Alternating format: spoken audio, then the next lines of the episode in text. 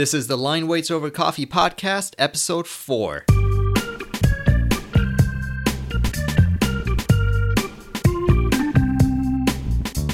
Hi, guys, I'm your host, Azhar, and welcome back to the Line Weights Over Coffee podcast. Today's episode is all about the career path. Okay, so one thing our guest constantly brings up in this episode is the big picture. Okay, what's the big picture? Why are you doing what you're doing? Now, for me, I always thought it was quite straightforward. I mean, I had an engineering degree, and when I was doing my engineering degree, I thought, well, I want to be an engineer right? I mean, seems pretty obvious. And when I was getting my architecture degree, I kept telling myself, well, I'm going to be an architect, right? I'm going to graduate, I'm going to work in an architecture firm, gain my hours, get licensed, work some more, and then start my own firm. You know, that's the dream, right? And that's this image that I had in my mind.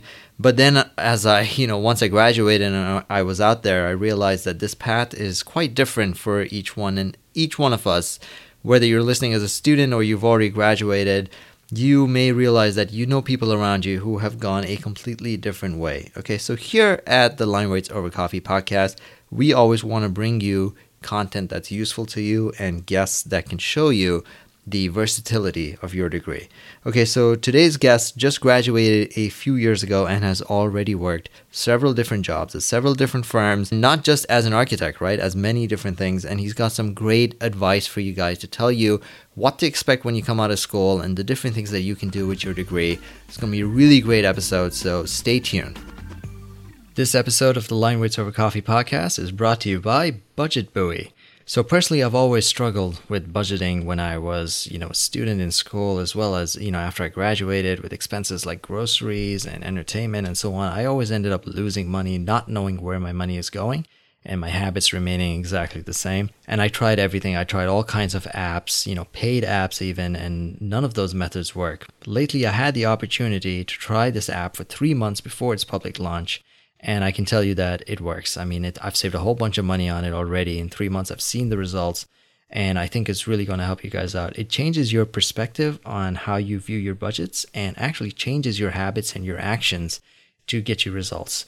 So, whether you're trying to save money on a studio project or your groceries or whatever it may be, I think this is a great app for you. You guys should look out for it. It comes out this month. It's available for Apple and Android and you know try it out and let us know your results tell us how it's worked out for you we do get a commission off every purchase so it does support the show and another great way you can support our show is through our affiliate adobe so we know that in architecture school i mean there's so many different softwares to learn you got revit you got rhino autocad sketchup and then on top of all those modeling softwares, you also have Adobe Illustrator, Photoshop, InDesign. It's difficult to get your head around all of this. So what we've done is come together and develop these free video tutorials that really focus on the foundations of these programs. So you know exactly what to use each one for, and you can put it all together to make those great posters which have those nice plans and sections and so on. It's 100% free for you at no extra cost. All you have to do is go to our website at lineweights.coffee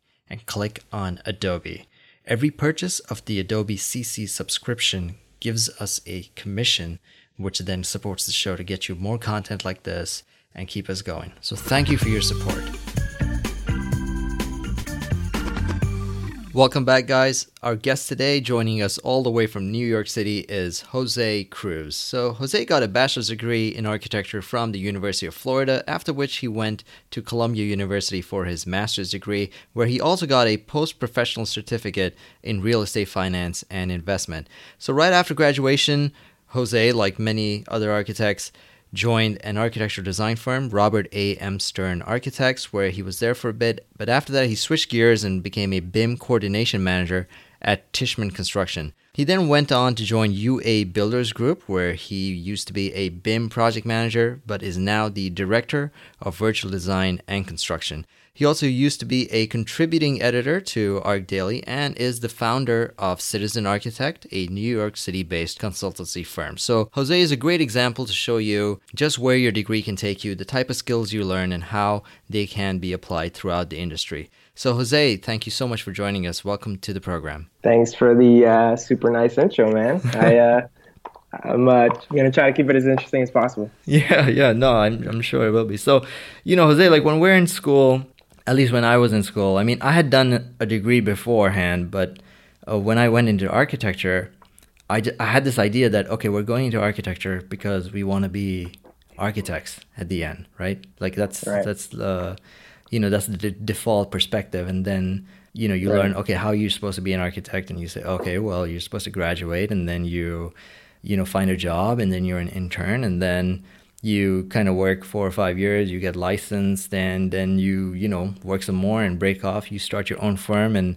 that's like the dream, right? At the end, like, yeah, I worked hard, now I have my own firm, you know, and that's like that's the architect's dream Right. and the, the intended path. Like everyone wants that path to be the case, but you know, the reality is that you may still get there, but it may not just be as straightforward as that, right? Exactly.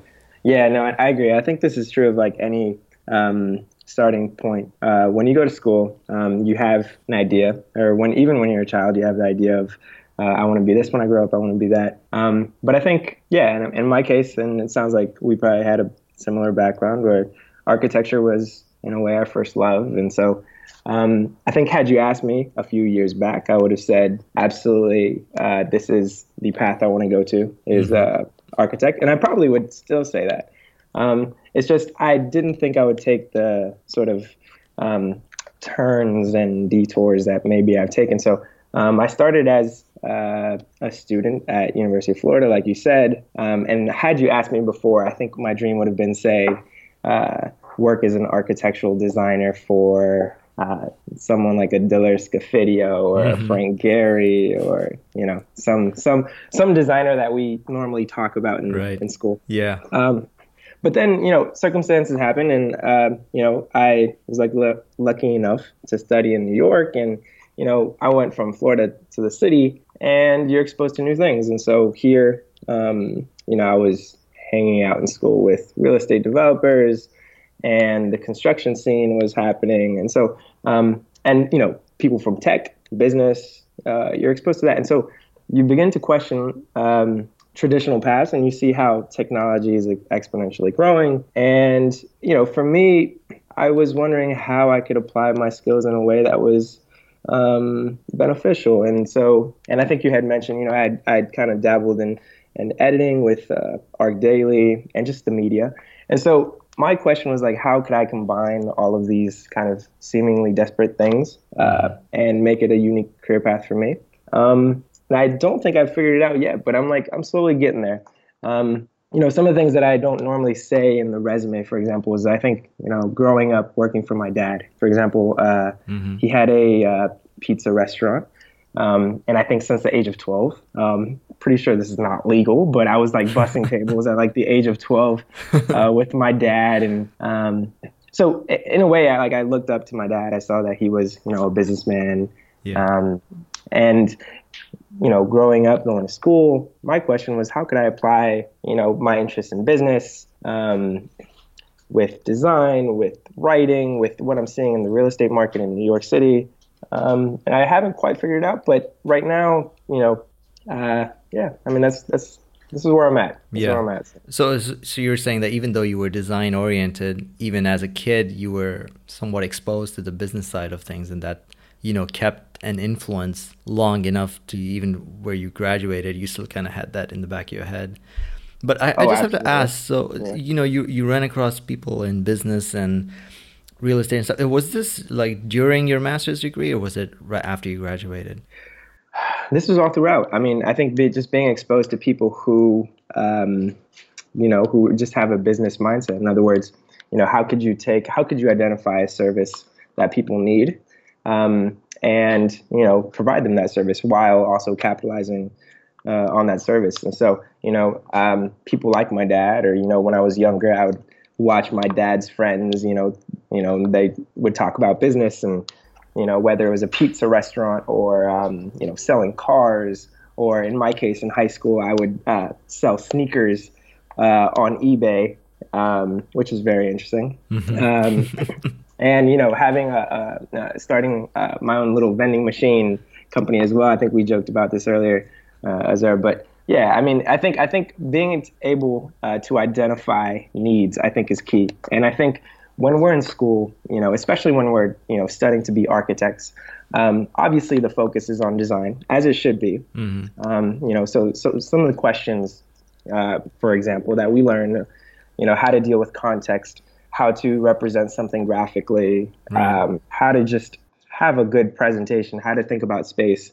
These are all clearly very important things that make you um, good as an architect. But there's things that um, you that are just as important that you don't want to miss out. In other words, when you graduate, there you know, there's very real issues that we have to address um, in the built environment, even in the business world. And these are things that I think um, we have to consistently, you know, grapple with. Not just the design aspect, but or or better yet, not just how to design a building, but how to design, uh, for example, how to design a team or how to design a business. Yeah. Um, and I think that is really the value of you know an architectural education is that you have to identify a problem, identify very real uh, steps or strategies in order to solve that problem, and then execute. Right. So, I mean, from what you're saying, it's uh, you know the architecture school, of course, will teach you everything you need to know and give you all the resources for you to be successful.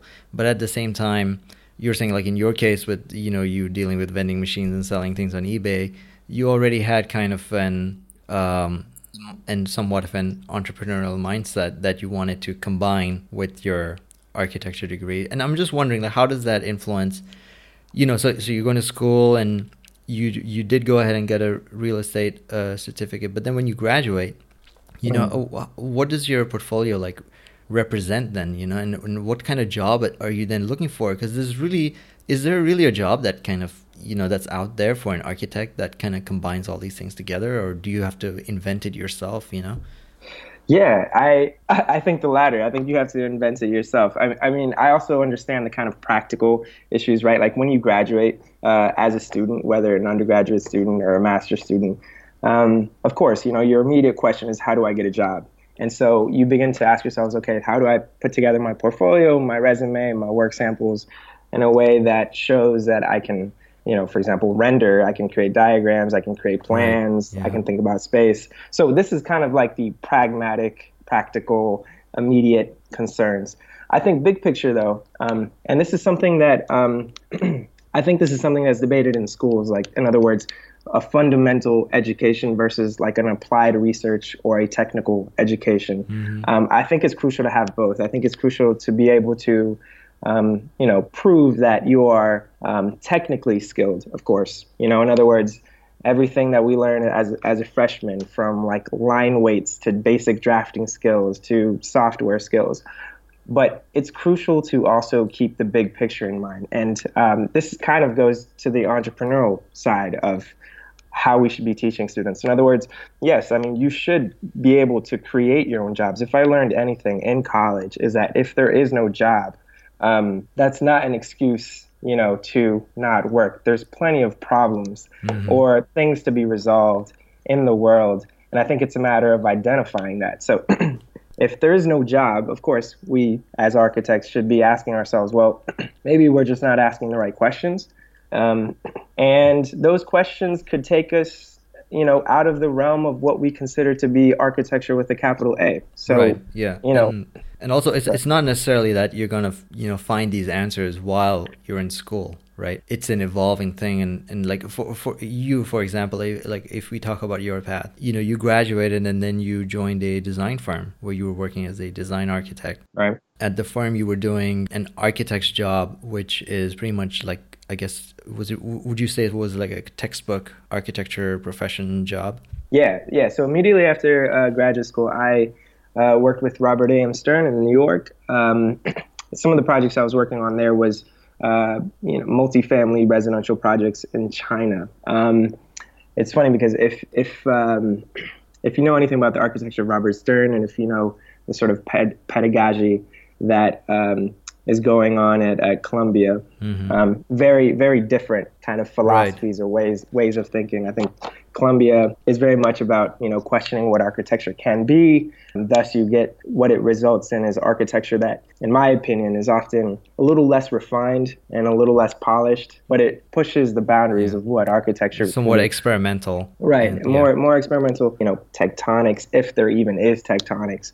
Um, whereas you know, Robert Stern is he has a very kind of refined style you know, he uh, his buildings, especially throughout the city, are kind of these sort of neoclassical, kind of traditional, mm-hmm. kind of contemporary background buildings, or what he considers a quote background building. I think being able to kind of go between both worlds, in other words, is kind of pushing the boundaries of architecture as well as understanding a very specific niche, I think for me was critical because in a, in a way, I feel like, um, you know, as a student, especially in academia, um, I would look at someone like a Robert A. M. Stern as an architecture student and in a way kind of speak about it in a condescending way. In other words, like, you know, here's here's a guy who is doing traditional architecture and in a way he's selling out. And yet mm-hmm. he's been extremely, extremely successful uh, when it comes to uh, New York real estate selling some pretty high priced luxury, you know, condos and, and, right. and apartments and things like that and so there's something to be you know learned from from that or, or just the basic you know question of how to run a successful architecture firm as a business. Yeah. Um, and so if anything i think we always have to keep uh, an open mind. Um, and in you know my time there as a designer um, i think that's what i was able to learn. Not necessarily maybe a particular style of design, you know, whether I prefer more glass than stone or more, right. you know, steel to concrete, but uh-huh. it was uh-huh. more how do I how do I as a designer or as a business person kind of present my work to the public. And in, you know, Robert Stern's case and, you know, the team there, um, I think they did a rather good job of finding a niche and really, you know, working towards refining a certain language to to get better at that niche and that clientele. Yeah, yeah. I think when we're in school, you know, and we're, we're looking at like precedents for our projects, and you know, you, you jump to the architects and you're starting to look at all these cool projects. It's so easy to discredit other architecture firms where, you know, at first glance, at least as a student, because, you know, we only have so much knowledge as a student, at our first glance, it seems, you know, quote unquote boring compared to some of the other architects right? And so we kind of skip right. over them but it's not until you actually start working that you really start to appreciate the amount of work that goes into you know all kinds of different styles of buildings. And uh, so yeah. I think uh, so so then the next part is you know you were in a design firm and then you went into construction management. So for those of us who have no idea what construction management is could you just give us a brief description? Yeah absolutely. I mean in, in any building there there's a team of people right? And i think as a, when you start off as a designer, you kind of think that it's it's all about the design. Um, of course, it isn't. Um, and so when the architect kind of wraps up their 50% uh, design development drawings, 100% C, uh, construction document drawings, at a certain point, the general contractor, or in other projects, is called the construction manager, steps in and begins to, you know, actually see how they can put this together. So they put budgets, they put schedules to see, and they put a team of people who can actually build what the architect has designed. So um, that um, was an area where I was less familiar with until very recently. In school, I never even considered, you know, going to this kind of line of work.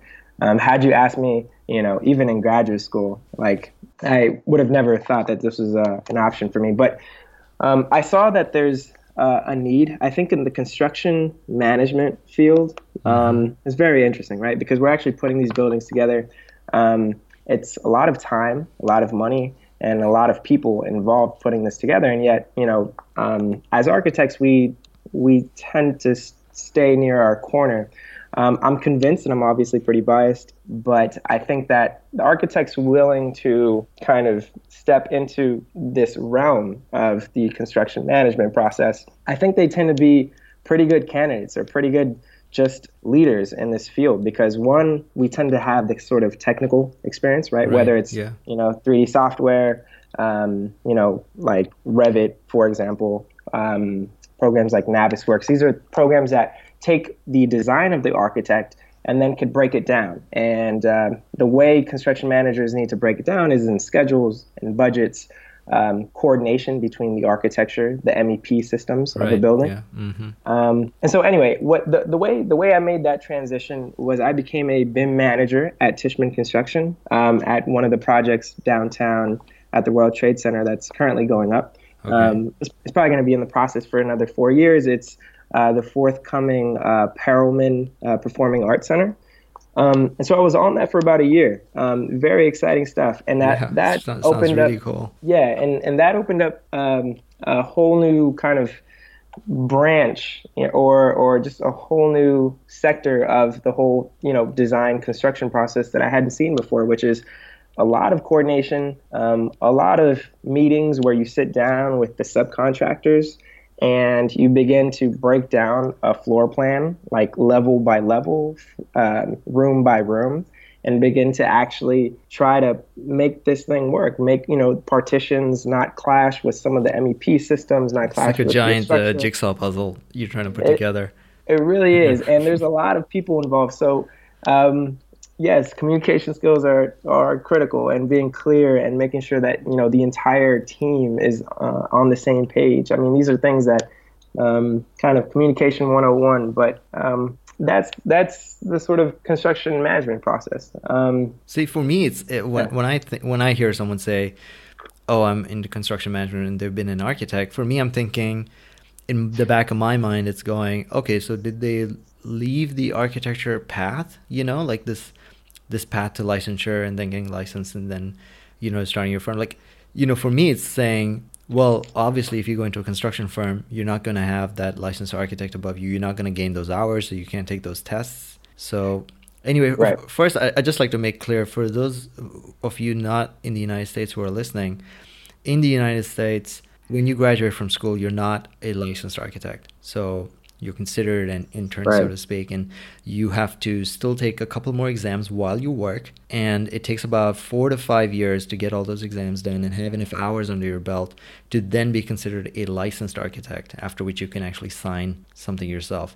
So right. just in full disclosure there but so so yeah so jose how did you feel about that like did you feel um, that i'm just going to try this out for a few years or you were like you know i don't mind if i don't get licensed it's okay because i'm still learning new things and i'm still you know still involved in architecture and i'm doing something that i love so does it matter you know Right, right, right. I um, yeah. I mean, there's there's tons of ways we can talk about this. I mean, whether it's uh, the money factor, whether it's the experience factor, uh, or whether it's just a, uh, yeah, just trying something new. I think uh, the reason why I ultimately uh, welcomed a transition from just pure design to construction management was that, um, and this is something that I thought uh, was true even in graduate school was being in the city. Like I never wanted to be the architect or the star architect, as they say, like the kind of diva architect, where like I felt the need to impose a certain design. And the kind of stereotype is that these kind of design architects have like this grand idea Mhm. you know uh, that they want to uh, impose and they want to push through. Um, i never have really been attracted to that. I mean even some of the studies that i did in, um, in school were um, you know projects where i tried to question what it would mean for a citizen to design buildings. Um, i know it's pretty vague but you know from the beginning like i, I was interested in actually bringing uh, making architecture inclusive as opposed to um, the purely sort of tectonic study, uh, which is valuable in itself.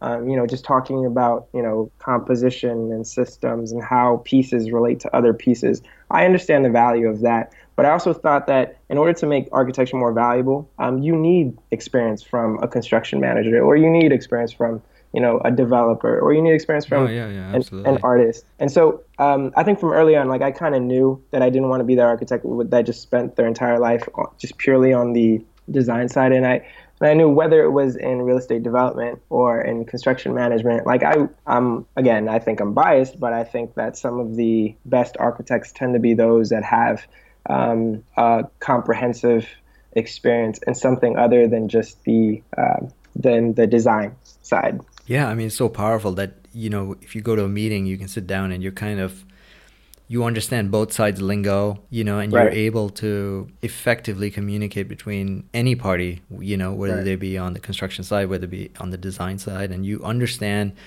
you know why the design side is pushing for certain things and you'll understand why the construction people are saying well i'm sorry but it has to be done another way or you know and, and right. so being in that position is quite powerful because usually you know there's this mindset that there is a disconnect between you know the right. architects and engineers for example you know that they, they'll never understand each other but you right. know to be someone in between and to have that knowledge base i mean it also helps you career wise later if you did want to go back into design i mean you'd be in a very favorable position right yeah and actually and to go to go back to your, one of your points you'd be surprised um, Azura, of how many architects actually are in positions of construction management um, and you know, you, for example, there's there's folks that uh, were project managers or senior project managers or even you know executives at at Tishman that um, were former architects, you know, back in the day. And the same thing is true of you know uh, you know these sorts of big players in real estate. Um, you ask them what their background is, and you realize you know these guys uh, are these you know girls started as architects, um, and they slowly transitioned and evolved into unique roles. Um, and I mean, of course, we can get into you know architects in tech or architects uh, in movies or in gaming. Oh yeah, yeah. Um, I mean, it's it's there's a whole whole world out there for right. architects. You know, I mean, it's incredible. But right. yeah, I mean, so to, just um, to get back to this point of construction management, I'm just thinking like from a student perspective. You know, construction management is, of course, you know, it's the real world. The architect has already done some of the design you're basically helping make something into reality. There's a lot of problem solving involved. There's a lot. You get to network like crazy because you're going to meet so many new people. Right. And there's so many benefits to the construction management side. You know, even if you try to do that before going into design, because it helps you kind of work backwards in a way.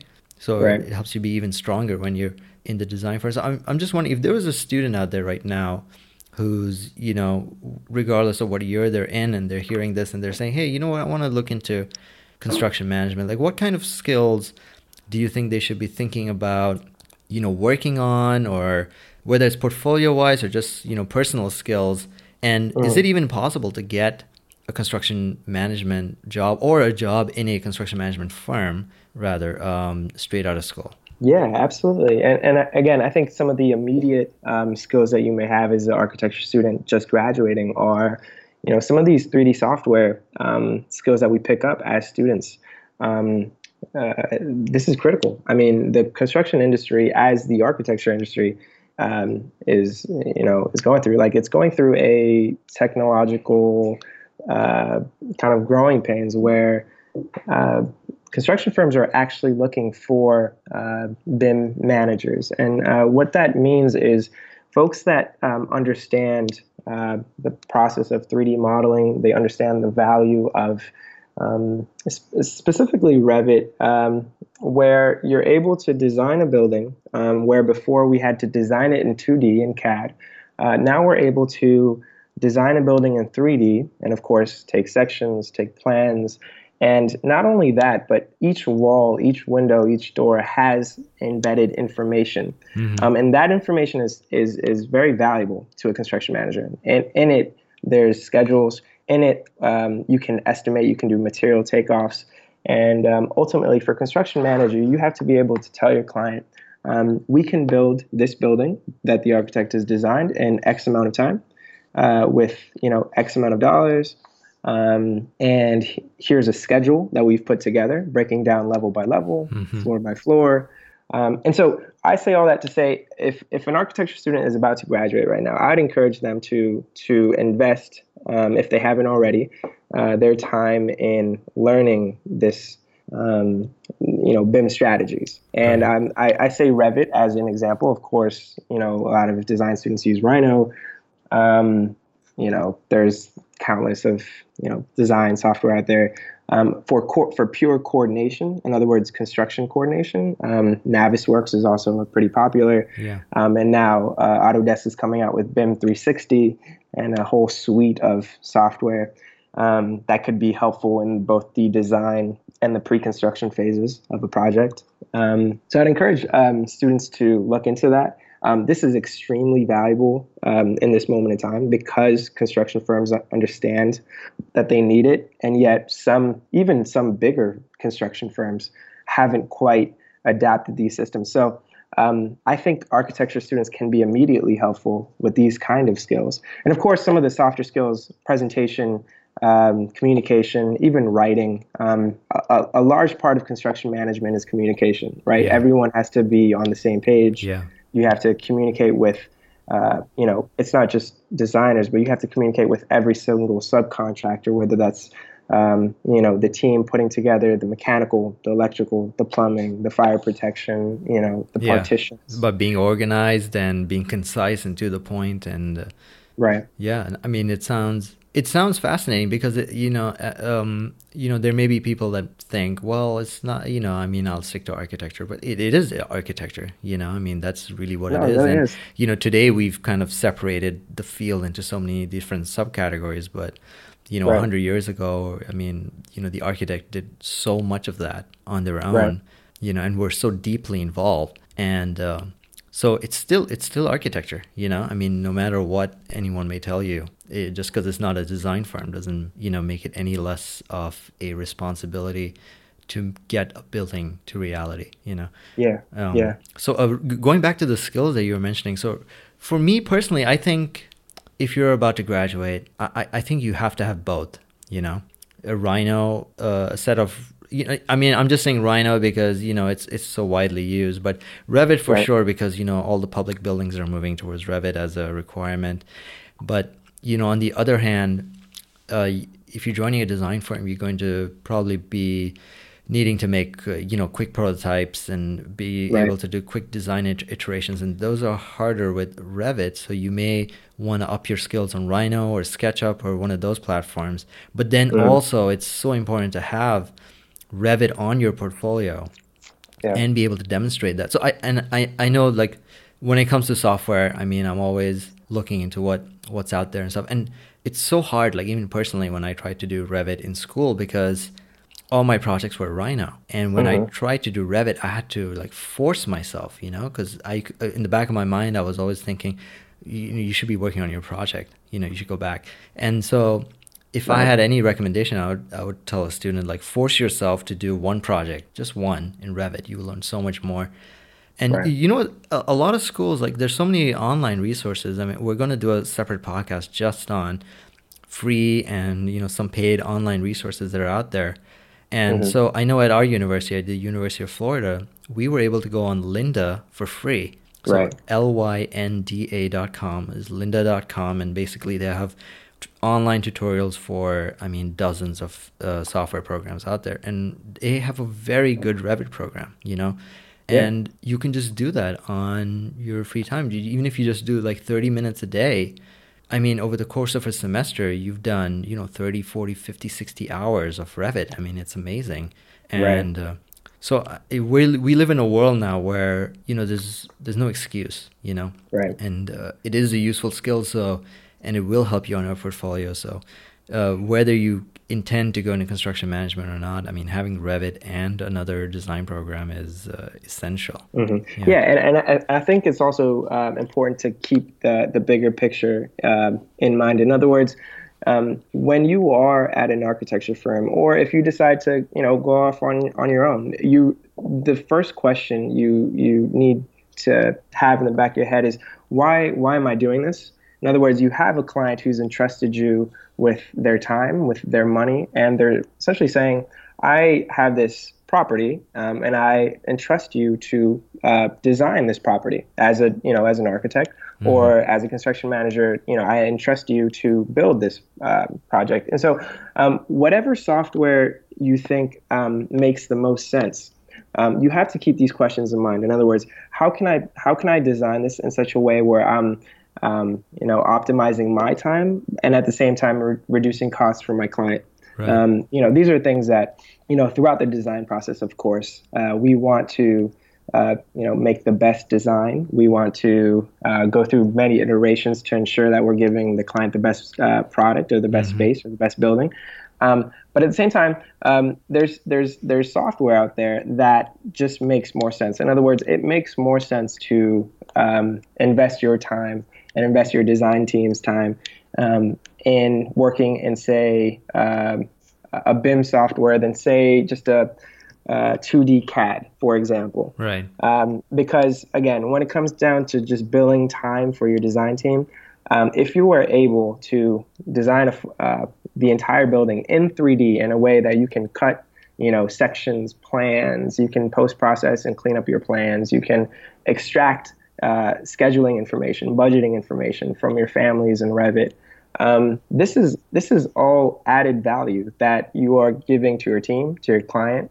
Um, and so anyway, these are questions really that um, when you when you get to it and when you get to the software question, um, of course, I, I see the, the, the, future of both design firms, of construction management firms going towards a more BIM integrated project delivery uh, approach, um, which means essentially that you know the entire team, from the designers to the managers to the um, you know builders and even marketing, all work off of a 3D model. Mm-hmm. And in that 3 3D model, there is valuable information. That that's the kind of the core of of why you know we're saying invest time in you know in in BIM strategies. Right, and I mean we're saying this now in you know 2017, but and te- but technology changes so so rapidly. I mean, in 10 years it could be something you know completely right. different, but as of right now, if you're a student right now, I mean that's you know it's pretty important. So because when yeah. you graduate, having those Absolutely. skills that everyone is looking for, you know, is, is extremely valuable. Even if it means you have to do it on your own time and get it on your own if your school is not necessarily, you know, has a course on it. You know, because I yeah. know like a lot of times you're yeah. given a choice, right? Like um, they can't teach you all the programs all the time and you know exactly. so so either you'll be taught one digital program and some are looked over because there's so many out there really i mean it's just mind-boggling right how many ways you can how many ways you can design out there right no and that's a critical point i mean i think uh, you hit you know the nail on the head. In other words, uh, 10 years from now, will we be using the same softwares? Maybe I don't know, but I think the point is. Um, if we're able to understand the workflow, or if we're able to uh, ask the right questions uh, in such a way that uh, we're constantly questioning why we do certain things, why I'm using AutoCAD, for example, or why I'm using Rhino, or why I'm using Revit, or why I'm using Grasshopper. You know, the the to to keep a clear uh, question in mind and to understand the workflow and how we can make the workflow more efficient. And when I say workflow, I know it's a cliche term, but essentially um, to keep clear as to what how we want to work um, and how we want to pass this information from one hand to the next, from mm-hmm. the designer to the construction manager to the client.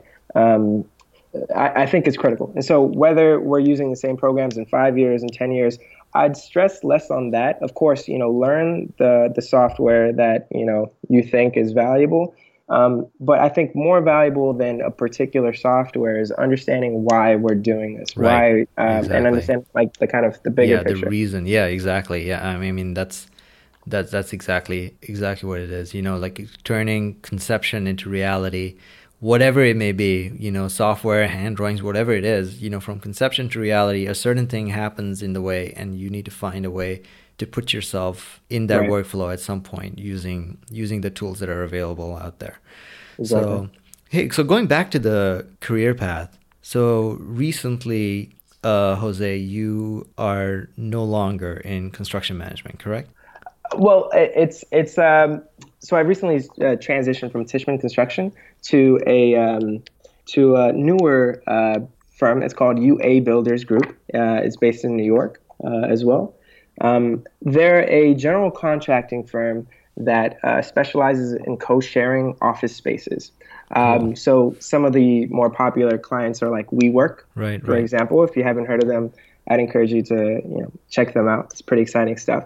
Um, but this general contracting firm, um, you know, focusing on office retrofits and, and fit outs, they're trying to transition to a, des- a design build firm. And so, you know, I'm, I'm lucky enough that, uh, you know, I was one of their, you know, one, one of their earlier hires um, to see if we can make this uh, thing work. In other words, transition a general contracting firm into an in-house uh, design build. And so, in a way, for me, it's a sweet spot, right, where we are asking ourselves how can we both uh, make the design process and the building process more efficient? And how we can streamline that uh, within you know uh, one umbrella if that's uh, you know a way to go forward. Yeah so uh, jose that sounds uh, first of all that sounds amazing. Yeah. to be in that position where a firm is just starting to think about design build and they're bringing you on board. So in a way you know, it just goes to show that the you know you having an architecture degree, having worked as a architectural or sorry architectural designer, and then going into construction management, and now to a firm that does design build, just goes to show the architecture degree is so versatile. Right. You know? and right. and you're like an example of that where your career path has taken you through and just so far you know so many different things and who knows in the future how many more things will be there but just you know if we can talk about just the degree and it's just uh, you know architecture students i know that there's it, it's it's scary i know it's scary to get your portfolio together and you know get out there and try to look for a job uh, any graduate will tell you that it's a scary place to be in. I can tell you that myself after searching for you know a while, but right. it's right. It's a degree that has so many benefits, and it's such such a versatile degree and gives you a certain set of skills that can be applied in many different areas.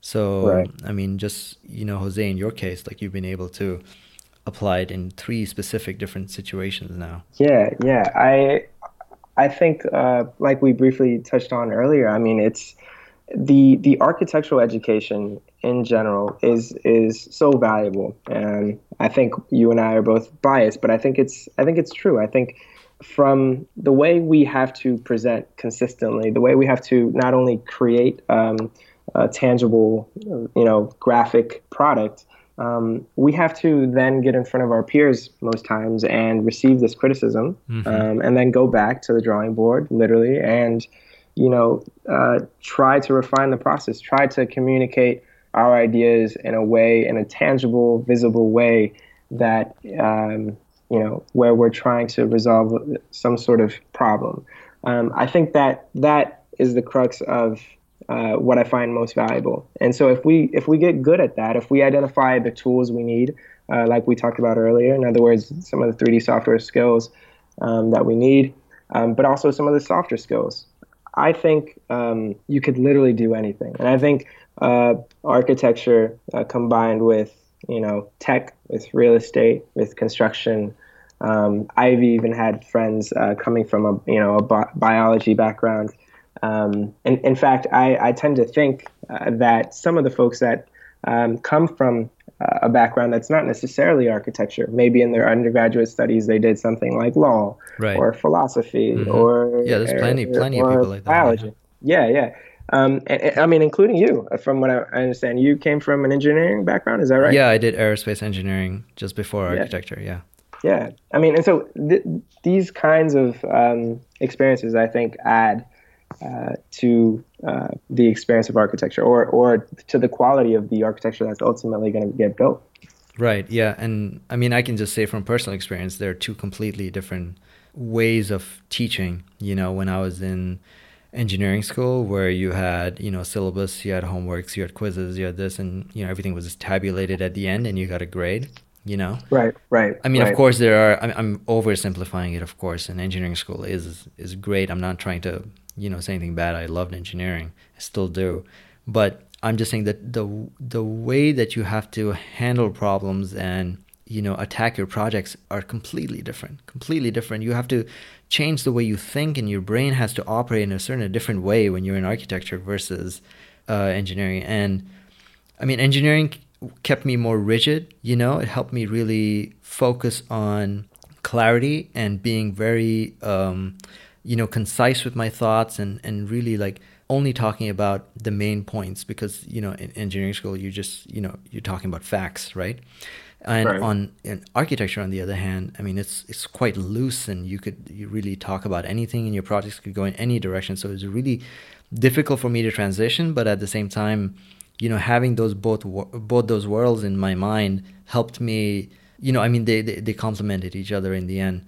But it, right. it, I'm only saying this because if you're, say, an undergrad in architecture right now, you know, and you haven't done any other degrees, you may not be aware of, you know, the way things are taught in other disciplines. And I'm just saying that you are in a very advantageous position right. being in architecture. And especially if you're loving it, you know, if you're in architecture and you're loving it, then that's even better, right? That means you, your mind is, uh, you know, happy with this transformation. It's like, okay, yeah, this is good. I can handle this. Let's do this, and that's great.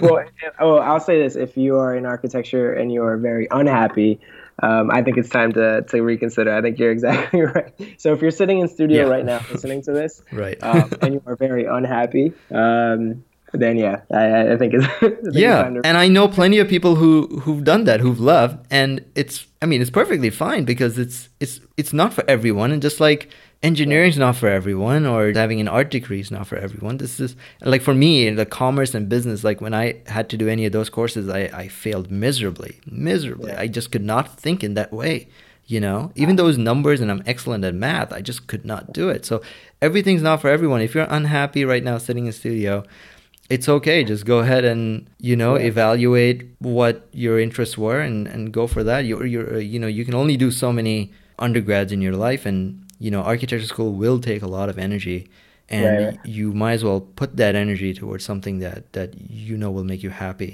Well, let me let me ask you. I mean, you uh, transitioning from engineering to architecture. I mean, what did you find uh, in the studio environment, um, or just in the g- general pedagogy that uh, excited you? Well, so so in my story, I mean, when I, I I loved hands-on things, even since high school, I loved you know working with my hands and uh, building models and things like that. And I always thought I should go into engineering because I did that. And when I went into engineering school, I mean, I did pretty well because I was good at math and I was good at the sciences. And engineering school was mainly courses and doing your homework and doing well in tests. And I was good at doing that. But um, when I really wanted to work on hands-on stuff, I found that there was not that much opportunity. I did find some later on, and then, you know, I thought, oh man, I should have done this instead, or you know, there's so many other degrees which I just wasn't aware of that I could have applied myself to. Like, there's industrial design, there was electrical engineering that I loved doing electrical engineering courses. They were the most fun courses I've done, you know. But at the same time, when I when I went to the architecture building and I looked around and I saw all these kids building these models, I mean, they were beautiful models, you know. Yeah. And it just Yeah. reminded me of when I used to build models, and I said, "Man, what are these guys doing?" And I see them, and they're making posters, and they have all these cool renderings, and they have they were all in studio together, and it was like an environment, you know, and the whole building was alive, you know Right. it Right. was it was re- it was really different and i was like where am i what is this place you know these kids are doing such cool stuff and i remember the gallery was open at the time and i went through the gallery and i was like man this is amazing so Yeah. i inquired and i was like yeah you know what let's do this i love this this sounds great i had no Yeah. idea what i was walking into but you know of course i'm glad i did it i loved it um, Yeah, yeah. but it's not something you can prepare for Right, right. No, I, I I agree. I think it's, um, and then once you're in it, I think it's just such a rewarding um, experience uh, because um, you not only, um, you know, question, um, you you essentially are put in a position where you have to identify the question you're asking, right, and then hmm uh, solve it in very, uh, you know, material ways, whether that's the model that you're talking about or, or graphically, and so. I think it's uh, extremely, extremely rewarding. Yeah, for me, what was difficult was that there's no correct answer, you know, Right. and I was used to the mindset that there is a correct answer, and that's the really the only answer. And if I don't write that answer down, I won't get all the points, right? Yeah. Again, I'm oversimplifying, but I'm just Yeah. that's a that's one mindset of of education, and Exactly. it's important. It's very important. You need to be able to do those calculations correctly. But on the other hand, when you're told to solve a problem and you're also told, oh, there's no correct answer, we just want to see how you would solve it. Then it's like, oh Right. man, this is on me. You know, I have to do the thinking. It's not someone else has done the thinking and I'm reproducing the same way that someone else had done it, you know. So it really brings out yourself and you learn a lot about yourself and how you think. So, Yeah, yeah. yeah. Anyway, Jose, I mean, this was this was great, and thank you so much for your time. And uh, it's really great to see that you were able to graduate and apply yourself in so many different ways in the industry. And we wish you the best. Thank you, man. Thank Yeah. you. And we hope to have you back to have further conversations on these matters. I'd love to, and I'm I'm excited to see um, you know hear more about your your listeners and um, let me know let me know uh, what the next topic is. Exciting stuff. Yeah, all right. So, for those of you listening, all the show notes and any links that we mentioned during the show, you're going to find them in our show notes on our website, lineweights.coffee, and we'll see you next week. Hey guys, thank you for listening to this episode of the Line Weights Over Coffee podcast. If you enjoyed this episode, you know we have new content each and every single week, new episodes, new blog posts, and so on. I really enjoyed this episode. One of the main takeaways that I have from it is that your degree is actually very, very versatile, right? The architecture degree can be applied in so many different ways. So don't think that you're going to be pigeonholed into this, you know, title called architect, but really you can take that degree and you can use it in so many different industries, not just the AEC industry, architecture, engineering, and construction, but also outside that. I know people who do all kinds of different things with their degree. So if you like this content, don't forget to subscribe to all our upcoming content on Facebook, Twitter, Instagram, and YouTube. So next week we have a very exciting episode. We're interviewing the architect Hugh Dutton, who's going to talk all about sketching and tips to improve your sketching and what sketching can do for you and help you in your design process. It's an excellent episode coming up in episode 5. And if you want to catch up on anything else, make sure you go to our website at lineweights.coffee. All right, guys, see you next week.